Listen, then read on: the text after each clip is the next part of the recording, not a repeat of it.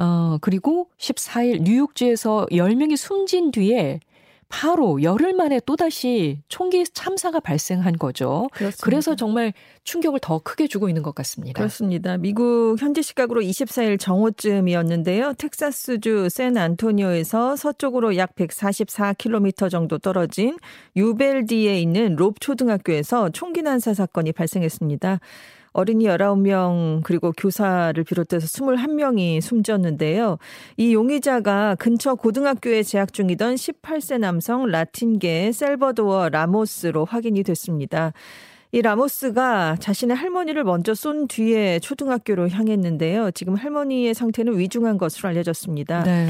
이 라모스가 학교에 들어가서 여러 교실을 돌면서 총기를 난사했는데요. 범행 당시 방탄복을 입었고요. 권총, 소총 이렇게 여러 종의 무기를 갖고 있었습니다.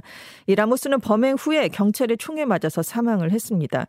지금 라모스의 단독 범행으로 일단 여겨지고 있어요. 그래서 범행 동기를 수사 당국이 수사를 하고 있는데 지인들, 이웃들의 진술에 따르면 어머니 누나와 함께 살았다가 어머니와 심한 갈등을 빚어서 최근에 근처에 있는 할머니 집으로 이사를 한 것으로 알려졌습니다. 그런데 학교 생활에도 적응을 하지 못한 것으로 알려져서 중학교에서 따돌림을 당한 적이 있고요. 고교에서도 자주 결석을 해서 올해 졸업 대상자에서 누락이 됐던 것으로 알려졌습니다. 네. 이 그렉 에버 텍사스 주지사는 이 라모스가 범행 30분 전에 자신의 페이스북에 세 건의 글을 올렸는데 で、 할머니와 초등학교에 총기를 난사하겠다라는 내용이었다라고 밝혔습니다. 그리고 일단은 범죄 기록이나 정신건강 문제 이력은 없는 것으로 보인다라고 설명을 내놨습니다. 근데 이 라모스가 최근에 만 18세가 됐습니다. 그래서 생일이 지나자마자 합법적으로 총기를 구매할 수 있게 되니까 소총 두정, 총알 거의 400여 개에 가까운 총알을 구매를 했던 것으로 지금 기록이 나와 있고요. 지금 이 초등학교의 전교생이 600명 정도입니다. 90% 정도가 히 히스패닉 계인데 지금 희생자 대부분은 4학년 교실에 함께 있던 학생들로 알려져 있고요. 이 학교가 코로나19 때문에 2월까지 휴교를 했다가 3월부터 문을 열었거든요. 근데 다음 주부터 여름방학에 들어갈 예정이었는데 이런 참사가 발생을 했습니다. 네.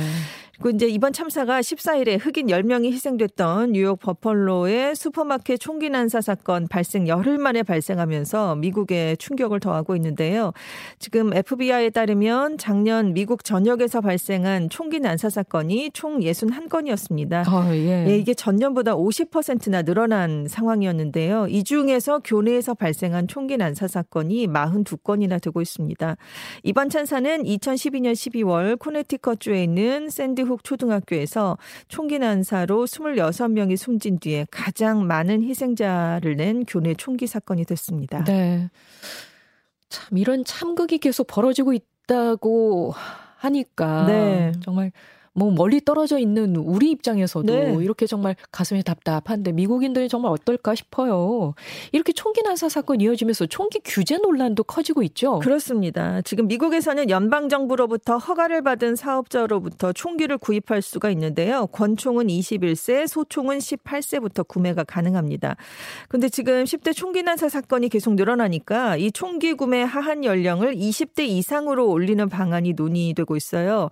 바이든 미국 대통령 대통령도 이번 사건 뒤에 대국민 담화에서 18세 청소년이 총기를 살 수 있다는 생각은 정말 잘못됐다. 총기를 규제하는 게 필요하다라는 점을 촉구했습니다. 근데 미국에서는 지금 그 잘 규율된 민병대는 자유를 지닌 주의 안보에 필수적이기 때문에 무기를 소지하고 휴대하는 미국 국민의 권리는 침해받을 수 없다라는 수정 헌법 2조에 따라서 총기 사용을 범죄로부터 자신을 지킬 권리처럼 여기는 전통적인 인식이 있습니다. 여기에다가 총기 구매 연령을 20대 이상으로 높이면 법적으로 성인의 권리와 책임을 동등하게 누려야 할 18세, 19세에게는 차별이 된다. 이런 목소리도 적지 않고요. 네. 이번 사건을 계기로 공화당 보수 의원들 사이에서는 교사들이 무장을 해야 된다라는 교사 무장론이 또다시 나오고 있는 상황입니다. 근데 이제 총기 규제랑 관련된 법안이 그 의회에서 통과를 하려면 하원은 민주당이 장악했으니까 문제가 없는데 상원에서 통과되려면 60명이 찬성을 해야 되거든요. 근데 지금 상원은 민주당과 공화당이 50대 50으로 나눠 갖고 있습니다. 음. 그래서 공화당의 반대로 이번에도 법안이 통과되기는 어려울 것으로 전망되고 있습니다. 약화되고 있는 모습인데요. 그렇죠. 예. 네. 자, 바이든 대통령이 5일간의 한국, 일본 방문을 마무리하고 귀국했습니다. 이번 아시아 순방에 대한 평가가 나오고 있습니까? 그렇습니다. 바이든 대통령이 취임한 이후 16개월 만에 처음 이뤄진 아시아 순방이었죠. 21세기 미국의 안보와 번영을 위한 핵심 지역으로 설정한 인도 태평양에서 바이든 정부가 추구하는 비전과 전략의 초석을 다리는 다지는 자리였다라는 평가가 나오고 있습니다. 특히 바이든 정부가 그동안 우크라이나 전쟁으로 후순위로 밀어놨던 아시아 문제에 다시 초점을 맞추면서 본격적으로 중국 견제에 나섰다 이런 평가가 나오고 있는데요. 바이든 대통령은 한국, 일본 그리고 쿼드 정상들과의 양자 회담과 다자 회의, 또 인도 태평양 경제 프레임워크 출범 등을 통해서 인도 태평양에서 미국의 리더십을 강화하고 중국을 견제하기 위한 다층적인 네트워크를 구축했습니다. 우리나라와는 안보 중심이었던 한미 동맹을 뭐 기술, 공급망, 뭐 기후 변화 등의 분야까지 확대하는 포괄적 글로벌 동맹으로 한 단계 업그레이드 한다는데 인식을 같이 했고요. 일본에서는 일본의 방위력 강화를 지지하면서 미국의 글로벌 전략에 일본의 확고한 지지를 확인했습니다.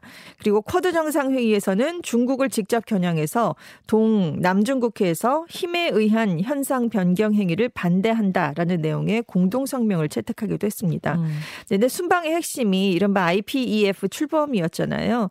왜냐하면 트럼프 전 대통령 이 환태평양 경제 동반자 협정을 탈퇴해 버리면서 인도 태평양에서 중국의 영향력이 커지고 미국의 경제적 위상이 축소되는 그런 상황을 맞게 됐는데 여기에 대처하기 위한 경제 협력체입니다. 그런데 음. 당초 6개국이 동참하게 할 것이다라고 예상이 됐는데 지금 인도와 아세안 국가들이 대거 참여하면서 13개 회원국으로 늘어났고요. 단번에 세계 GDP의 40%를 차지하는 경제 협력체가 됐습니다. 이렇게 적지 않은 성과를 올리긴 했는데 지금 인도는 러시아의 우크라이나 침공을 일절 언급하지 않았고요. 그리고 11월 중간 선거에서 민주당이 상하원을 공화당에 내주면 바이든 행정부의 동력이 약화돼서 인도 태평양 국가들이 바이든 대통령의 구상에 동참하기 쉽지 않을 것이다. 이런 음. 한계도 있다라는 평가도 동시에 나오고 있습니다. 그렇군요. 어, 이렇게 중국을 견제하는 게 굉장히 눈에 띄는데요. 네. 예, 중국 정부가 신장 위구르 자치구에서 위구르족을 비롯한 튀르크계 소수민족 문화를 말살하기 위한 강제 수용소를 운영했다 하는 새로운 증거가 공개됐다면서요? 그렇습니다. 중국 공안의 컴퓨터 서버를 해킹한 결과가 이제 미국과 영국 언론들의 대거 공개가 된 건데요. 2018년 사이의 자료입니다. 그런데 이 수용소에 있는 사진 또 수감자 2,800여 명의 뭐 이런 사진들이 공 이렇게 공개가 됐는데 탈출을 시도하는 수감자는 사살해라 이런 발언 기록도 여기 담겨 있어서 지금 충격을 더하고 있습니다. 알겠습니다. 지금까지 전주영 여신캐스터였습니다. 고맙습니다. 네, 감사합니다.